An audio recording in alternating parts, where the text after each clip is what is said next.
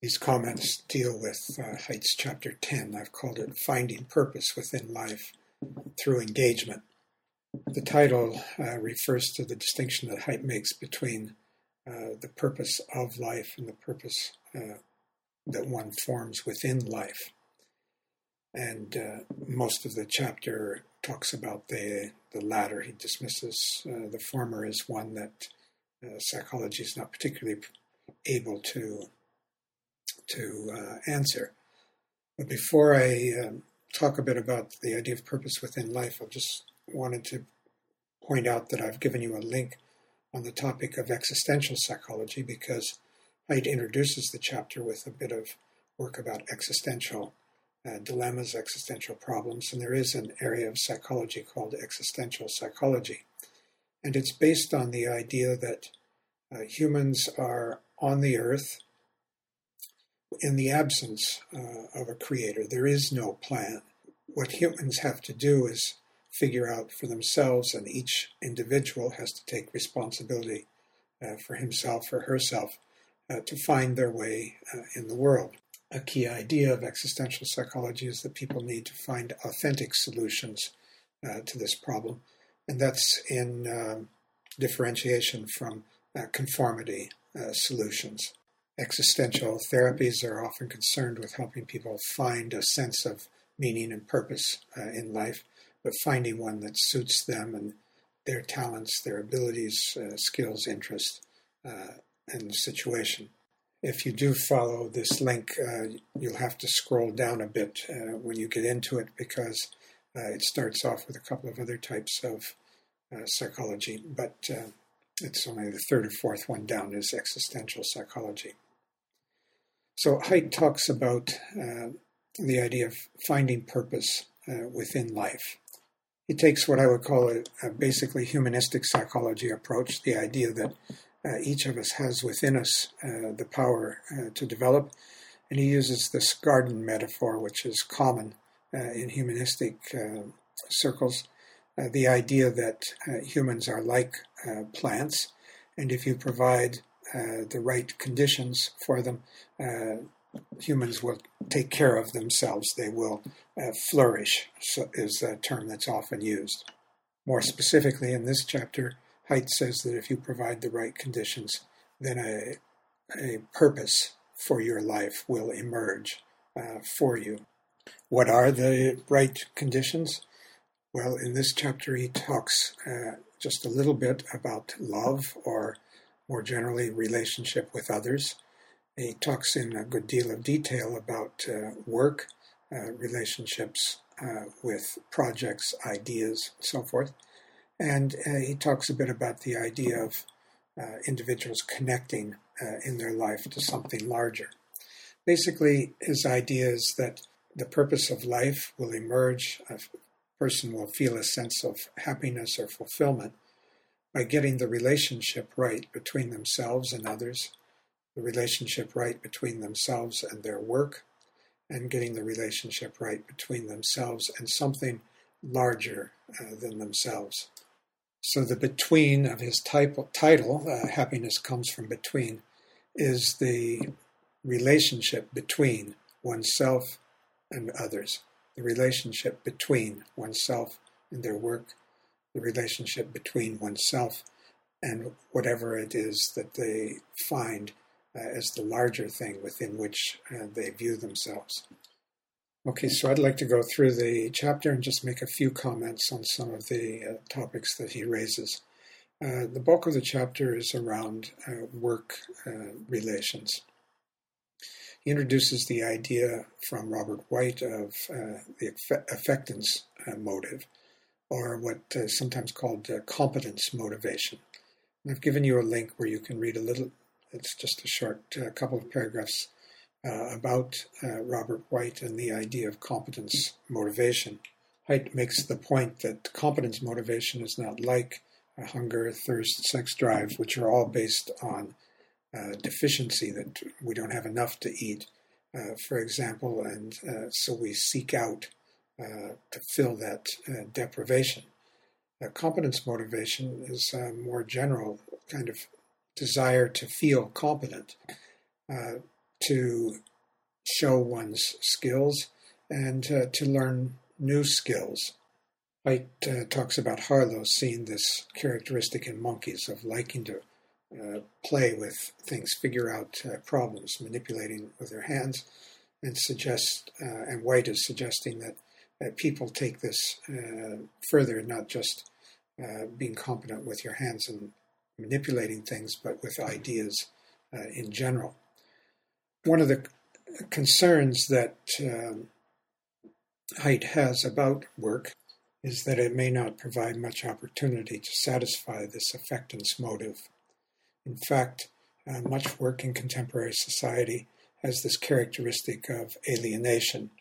That is, the person who's doing the work is uh, engaged in some kind of process, the outcome of which is of virtually no relevance uh, to the person themselves. They do the work in order uh, to earn an income, but they have no attachment to the uh, product that uh, comes from their labor.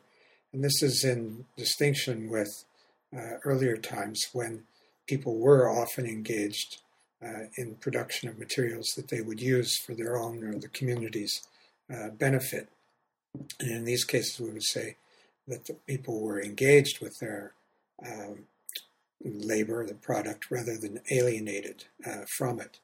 I've given you a link here to an excellent book on uh, on working. It's by uh, Studs Terkel. It's actually a journalist, but takes a very anthropological approach. Uh, oral historian, some people have called him. He interviewed a large number of uh, people with respect to their uh, work I've given you a link uh, to a brief article that you can read about uh, Terkel's interviews. And one of the things that comes across, uh, even in the short piece that I've uh, linked you to, is the ways in which this affectance uh, plays a large role in people's work. There's much more satisfaction when the when the work offers some opportunity to develop and demonstrate uh, one's competence in a meaningful way. Terkel also gives uh, several examples of people who engage in the cognitive reframing process that Haidt mentions with respect to uh, the hospital janitor, who was able to find a way to imagine his work as both uh, competent and uh, effective, important, meaningful in the lives of other people. Terkel gives uh, just as many, if not more, examples in his work of uh, people were not able to find these aspects. Uh, the work was not seen as meaningful, didn't give much opportunity f- to satisfy the affectance motive, and people found it difficult uh, often for systemic reasons, to reconceptualize their work in a way that uh, it could be seen as meaningful and contributing in meaningful ways. It's important to keep in mind as you read through this uh, material in Haidt that uh, the point of it is that work is one of the primary means by which we foster connections uh, with other people. In addition, he's saying it's also the way in which we foster connections with projects and ideas. And as I mentioned uh, at the beginning, these are two of the most important ways in which he sees uh, happiness uh, fulfillment developing. One of the characteristics that the positive psychologists uh, have found with respect to work uh, is this notion of uh, vital engagement. Nakamura is the name of the woman who's done the most work on this. She worked with uh, Csikszentmihalyi, who we talked about uh, earlier. It's involved with the concept of flow.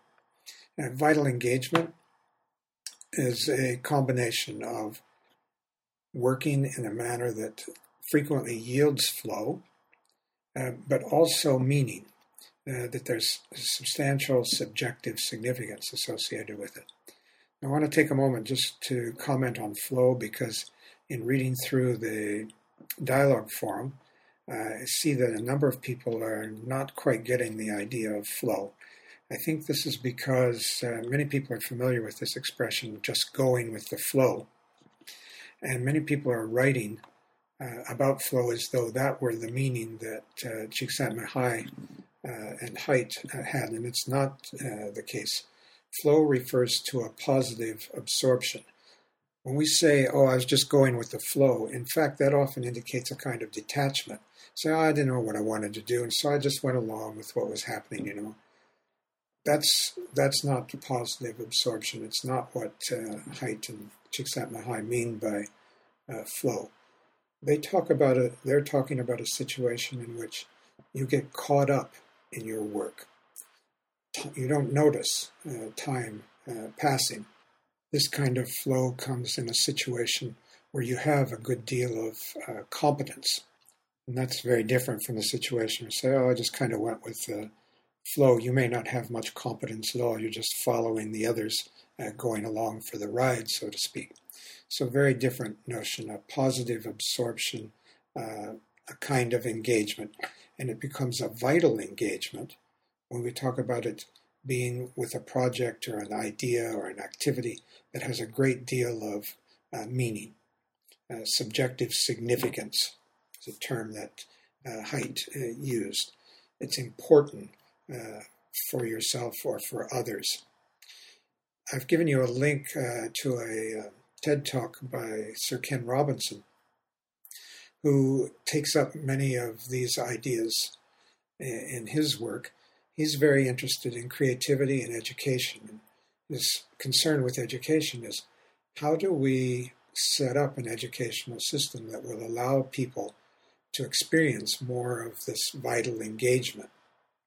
He's interested in it for the purposes of creativity, uh, but it's the same uh, concept that Haidt is dealing with. And interestingly, uh, in the uh, talk, he uses the same agricultural, he uses uh, the same agricultural metaphor or garden metaphor that I talked before with respect to humans, that we have to find the conditions that will allow people to prosper in the way that plants do when they're given the appropriate conditions for growth.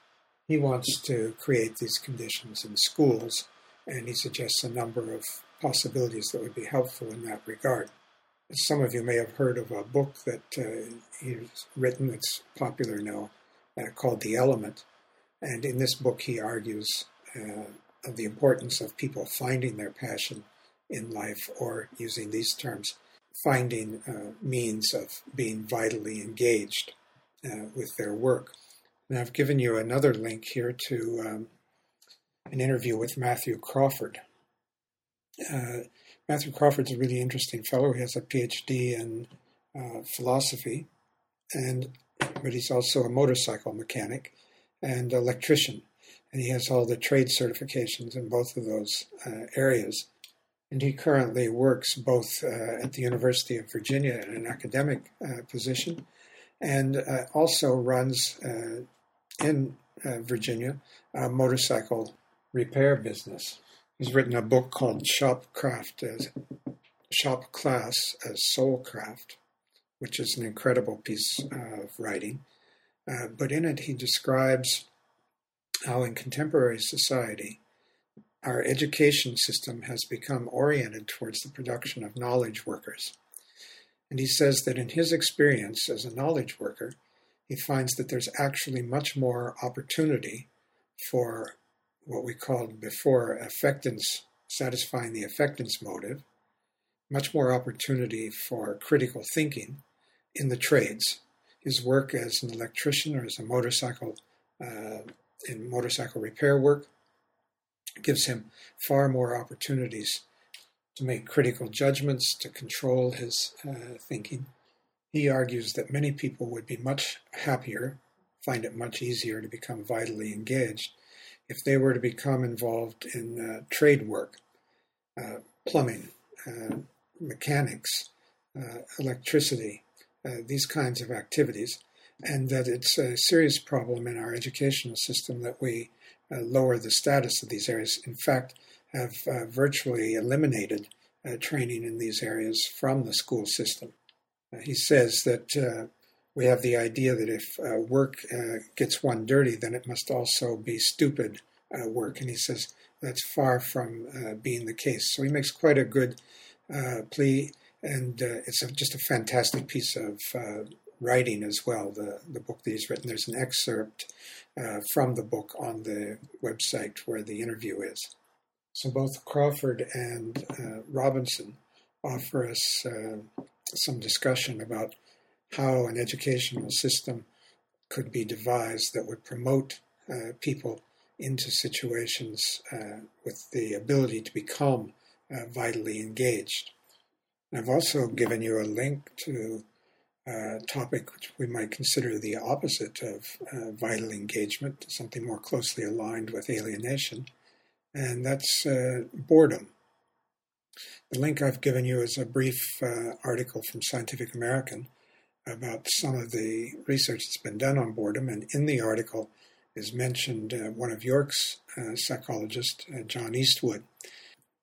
The only thing I really want to say here is that um, boredom gives us another opportunity to look at uh, relationship. It's common for people to think of boredom as being a problem with uh, items or opportunities in the environment. Uh, for instance, that book on such and such oh, wow, that's really a boring book. But uh, I think, I mean, Haidt doesn't talk about this topic, but I think consistent with the way he talks about uh, vital engagement would be the notion that uh, it's not that a book is boring, or a movie is boring, or a person is boring.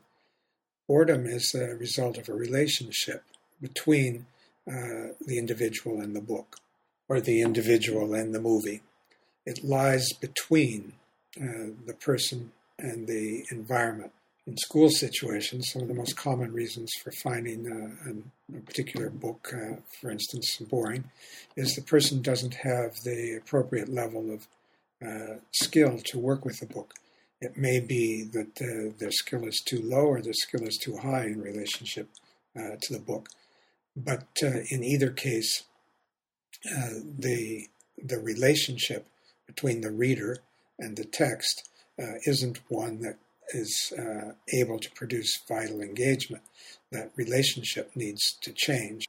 To move from boredom to vital engagement, the relationship has to become one where the person has the competence to get flow and the activity or the situation or the topic of the material has to be one that the person understands well enough to see its significance and work with that significance, become absorbed in it, and so forth.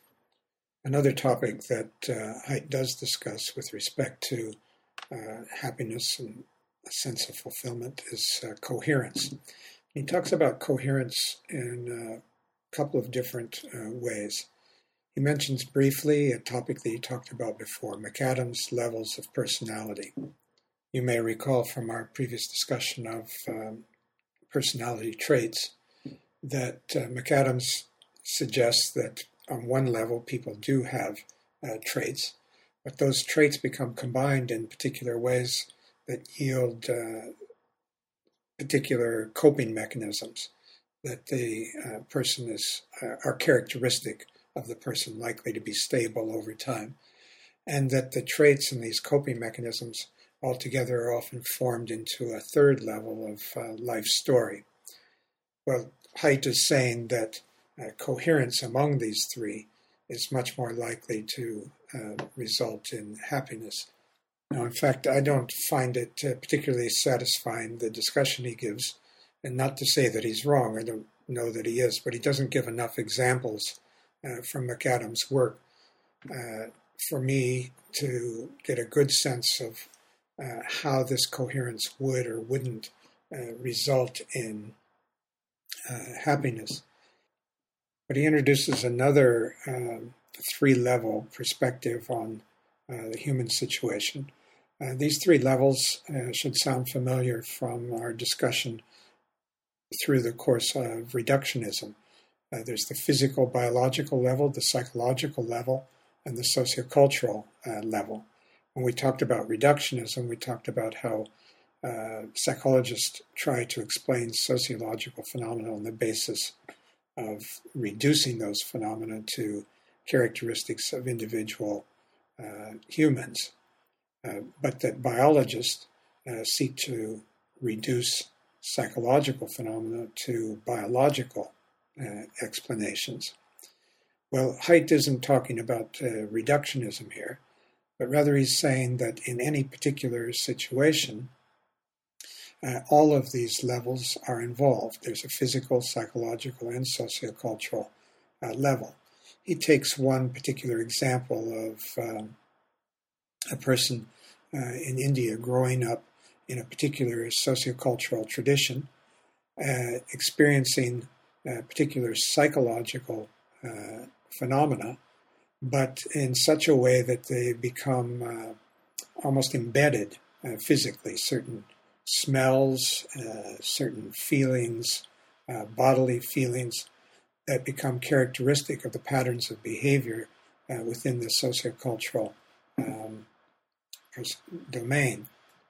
Again, though, uh, his idea seems to be that if our physical uh, embodiment of these sociological and psychological characteristics line up with our psychological, um, our, our thinking, the psychological cognition, and with the sociocultural uh, domain, then happiness is much more likely uh, to result.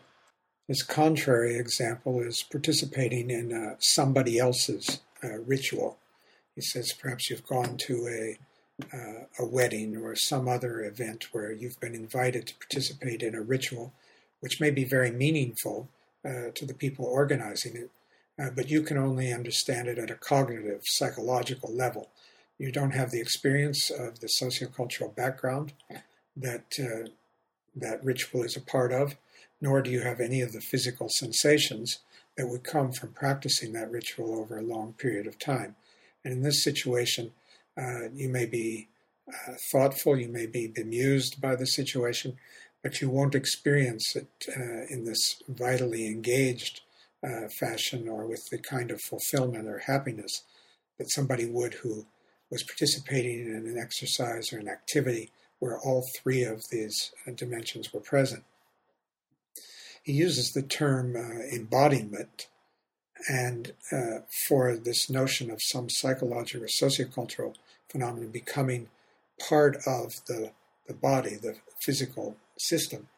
And I've given you a link where you can read just a bit more uh, about this idea. I'll read, I'll read just a short passage from the link. Uh, it's a Wikipedia entry on embodied cognition. It says embodiment refers to the idea that the body's internal milieu heavily influences the higher cognitive processes in the brain, presumably by way of the emotional system. To put it simply, the state of your body is a direct factor of importance on the kinds of cognitive processes that may arise in the higher parts of your brain. So, physical states can give rise to various emotions. These have an effect on our cognition. So do the sociocultural situations in which we find ourselves and particularly the meaning of the activities in which we're engaged in our sociocultural environment, come from long standing uh, practice in those situations. They're connected with physical sensations, and cognition uh, and emotion revolve around these. So, Haidt's point seems to be that when the physical or biological, the psychological, and the sociocultural all are in harmony, the person is much more likely to feel a sense of engagement, of wholeness, uh, of fulfillment. I wish that he had uh, given us some more examples of situations where these are not in alignment that uh, we could look at. And uh, I wish I could give you some uh, examples of people talking about how to bring about this kind of alignment, but uh, simply I, am not familiar with this material and uh, so can't do that for you. If, on the other hand, you have some ideas about that or know of some work that you think may fit in this, I'd be very eager to hear about it uh, so I could fold it into this discussion in uh, subsequent years. A third kind of uh, coherence argument that he gives has to do with the uh, coherence or discrepancy between one's ideals and their practices. Uh, if you have certain beliefs and yet your activity is out of line with those beliefs, these, does seem that this would uh, sensibly lead to some uh, confusion at a minimum and a good deal of unhappiness uh, as well. And it reminds me of a topic I mentioned uh, just briefly in the uh, commentary before on social psychology, and that's the notion of cognitive dissonance, the cognitive dissonance theory of motivation. I've given you a link where you can review this idea, but uh, the general notion is this that uh, the theory is that people feel tension if they have two ideas that are inconsistent with one another, or as in the case we're talking about here, if they have an idea and a behavior uh, that are in conflict with one another. The example I gave you before had to do with uh, smoking, a person who believes that smoking is harmful uh, but continues to smoke. Uh, this creates a tension or dissonance, and people are motivated to try to reduce that dissonance. In the smoking example, uh, one possibility would be to discount uh, the information about the harmfulness of smoking. Another obvious possibility would be to quit smoking. And there are lots of different ways that one might strive to reduce the dissonance. But uh, the point in relationship to this is that coherence between one's uh, cognitions or beliefs and their behavior, their ideals and their practices, coherence between those uh, would be a much more comfortable, uh, a happy, uh, and maybe even fulfilling uh, situation, as opposed to misalignment between the two, which, from the cognitive dissonance theory, should motivate people to strive to uh, reduce that imbalance. With regard to Haidt's idea about finding meaning, purpose, fulfillment, fulfillment, happiness through relationships with others, uh, he says that he's talked about this considerably in another chapter under the uh, heading of love. Uh, here, uh, the topic that he introduces uh, here in this chapter, the topic that he introduces with respect to others is the notion of altruism. Uh, altruism refers to the idea of doing positive things for others, being helpful to others, perhaps at the expense uh, of one's own uh, situation, even the expense of one's life, perhaps. But altruism in general would refer to the doing of uh, kindness uh, for others without regard to its uh, benefits for oneself. Haidt says that one of the ways that we find happiness is by providing, fostering, forming a good relationship between oneself and others, and altruism would be one kind of positive relationship of that sort, being kind uh, to others without regard uh, to the consequences for oneself. Haidt's discussion is largely taken up with uh, evolutionary uh, concerns. The question he's really dealing with is well, where would altruism come from? Why would people ever be uh, kind or to others or self-sacrificing? Uh, what would what would be the benefit in in that? Why would why would that happen? And uh, he proposes some evolutionary arguments. Uh, one is the idea of group selection that a group of people, which uh, has individuals within it who are altruistic, willing to be self sacrificing for others, while they might, uh, it may not be of benefit to them individually, for the group as a whole to have large numbers of people with this characteristic would be beneficial to the survival of the group.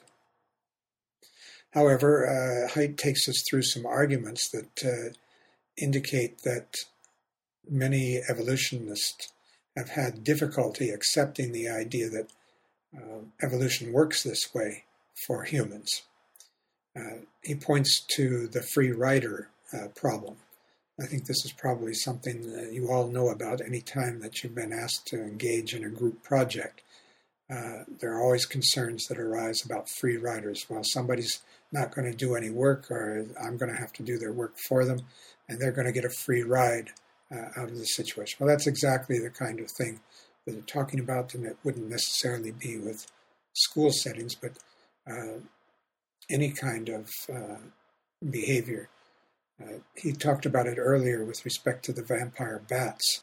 that might go around begging for uh, food after a poor night of hunting, but not necessarily be willing to help others uh, when they come to uh, come begging for food on uh, other nights. Well, the argument that Haidt gives us is that the free rider actually benefits from these situations. One would be better off to be a free rider.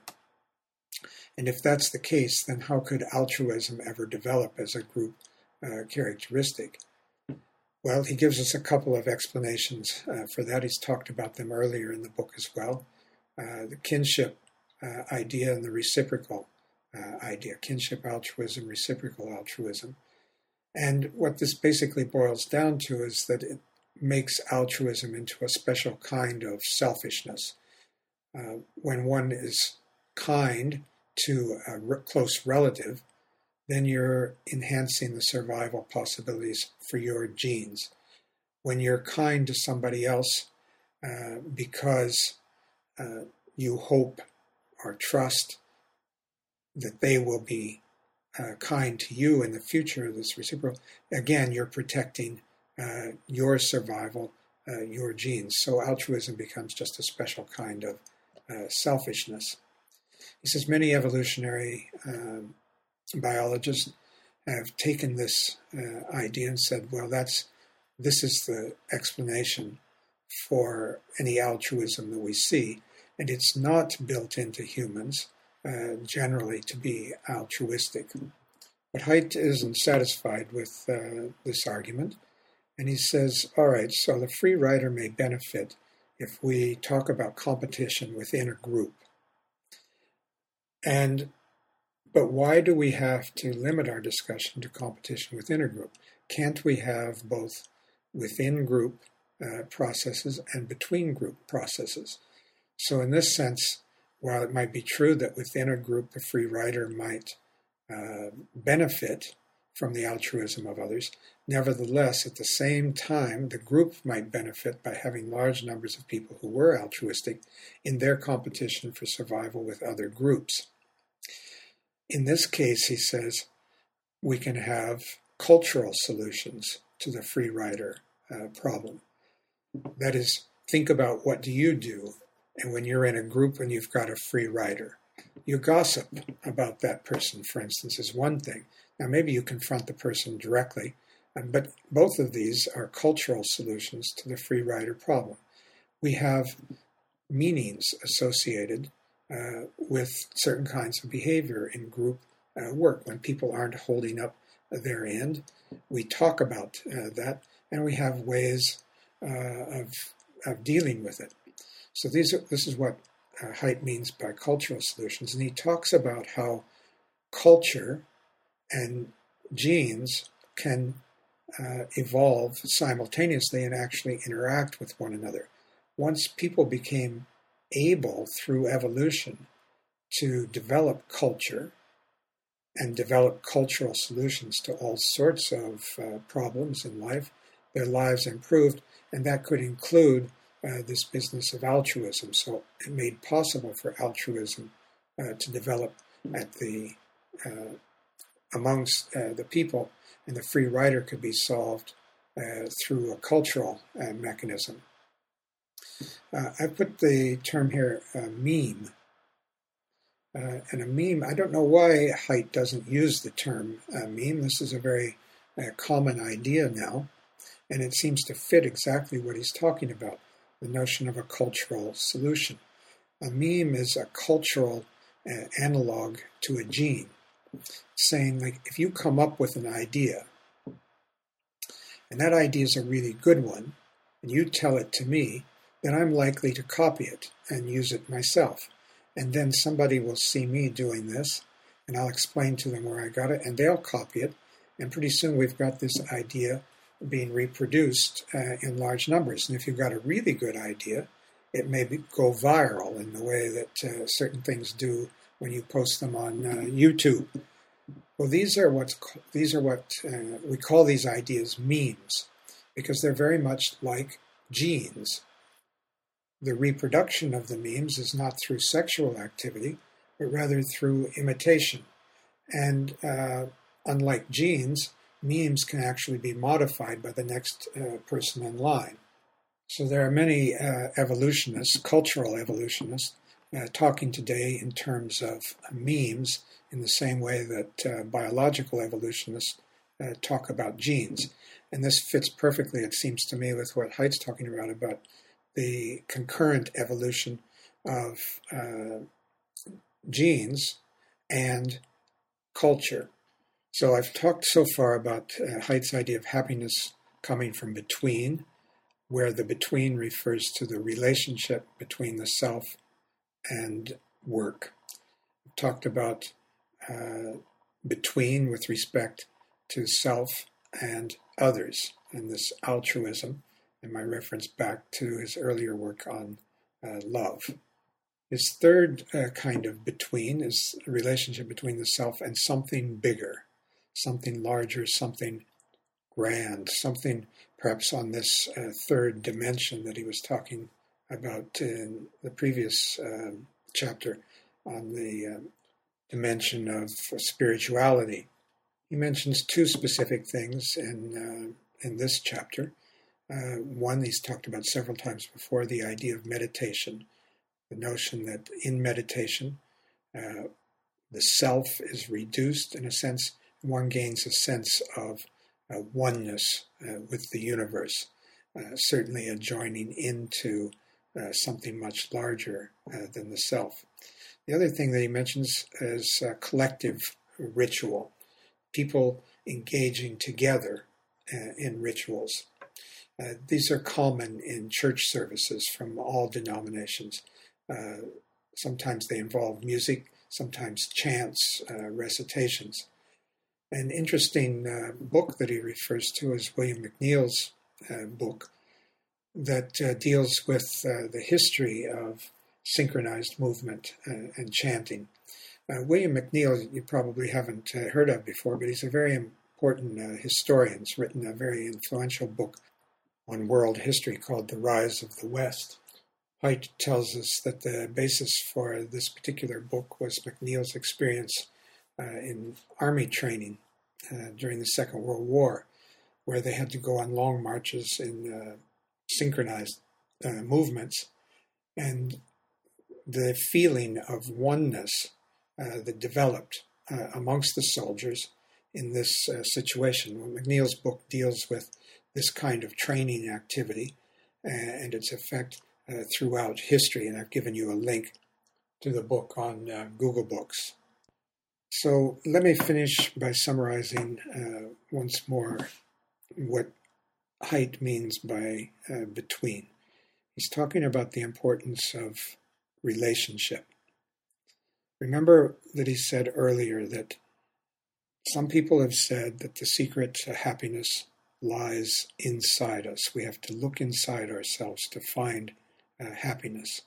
He's saying, no, that's not uh, the answer. That may be important, it may be a portion of the answer, but that's not the whole story. He's saying neither is it outside. We can't find happiness by pursuing things, objects in our environment storing them up, uh, accumulating them, uh, or experiences either, that the happiness accumulating a large number of experiences, traveling to all sorts of the world, so forth. Uh, this won't uh, do the trick uh, either. Rather, he says the it's the relationship between the inside and the outside that has to be cultivated in order to develop happiness. What we're looking for is a kind of vital engagement with others, with ideas, projects, work, and with uh, something larger uh, than ourselves. And if we can provide ourselves and others with these kinds of relationships, Haidt's hypothesis is that his happiness hypothesis is that purpose within our life will emerge, and from that purpose will come the sense of happiness and fulfillment uh, that we seek.